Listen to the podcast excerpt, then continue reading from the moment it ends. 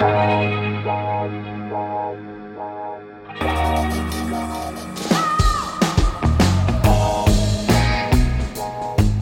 à lire, un podcast de Bernard Poirette.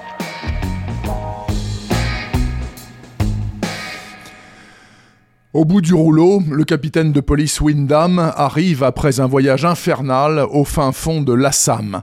En ce mois de février 1922, il ne vient pas de Calcutta pour une enquête, mais pour se soigner chez les moines.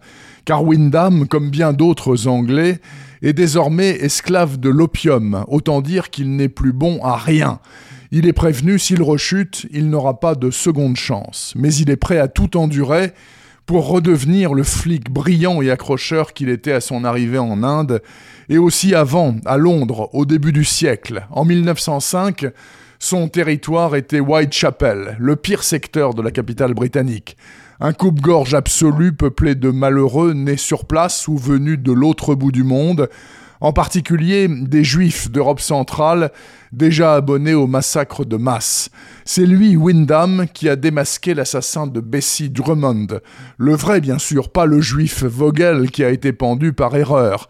Et cet homme-là, qui est parvenu à quitter le pays, Wyndham le voit de loin à sa descente de train en route vers le monastère de la Rédemption.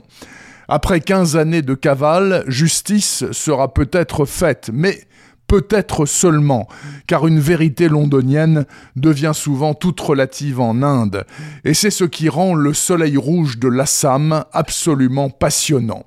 L'auteur alterne les chapitres Londres 1905 et Assam 1922, avec une maestria tout à fait remarquable, et au-delà de l'intrigue purement policière, la trame historique est fascinante et parfaitement utilisée. L'antisémitisme britannique ou le recours à la violence des partisans de Gandhi tout comme moi, vous sortirez forcément un peu moins inculte de vos 400 pages de lecture, et très en attente aussi, car à la fin du roman, on retrouve aux côtés de Wyndham son collègue indien Satyen. J'ai fait leur connaissance en 2019 au cours de l'attaque du train Calcutta Darjeeling. C'était le maître et son élève. C'était deux amis aussi. C'est terminé. Le vent de l'histoire s'est levé et le jeune Indien n'appellera plus jamais personne Sahib. Ça annonce forcément des temps difficiles pour le capitaine Wyndham. En attendant, savourons le soleil rouge de l'Assam d'Abir Mukherjee, qui sera l'un des invités du Salon Quai du Polar à Lyon dans cinq semaines. Le soleil rouge de l'Assam vient de paraître aux éditions Liana Lévy. Retrouvez le podcast C'est à lire avec Bernard Poirette sur toutes les plateformes de téléchargement. Et rendez-vous sur le site bernardpoirette.fr pour vous abonner à la newsletter et être informé dès qu'un nouvel épisode est publié.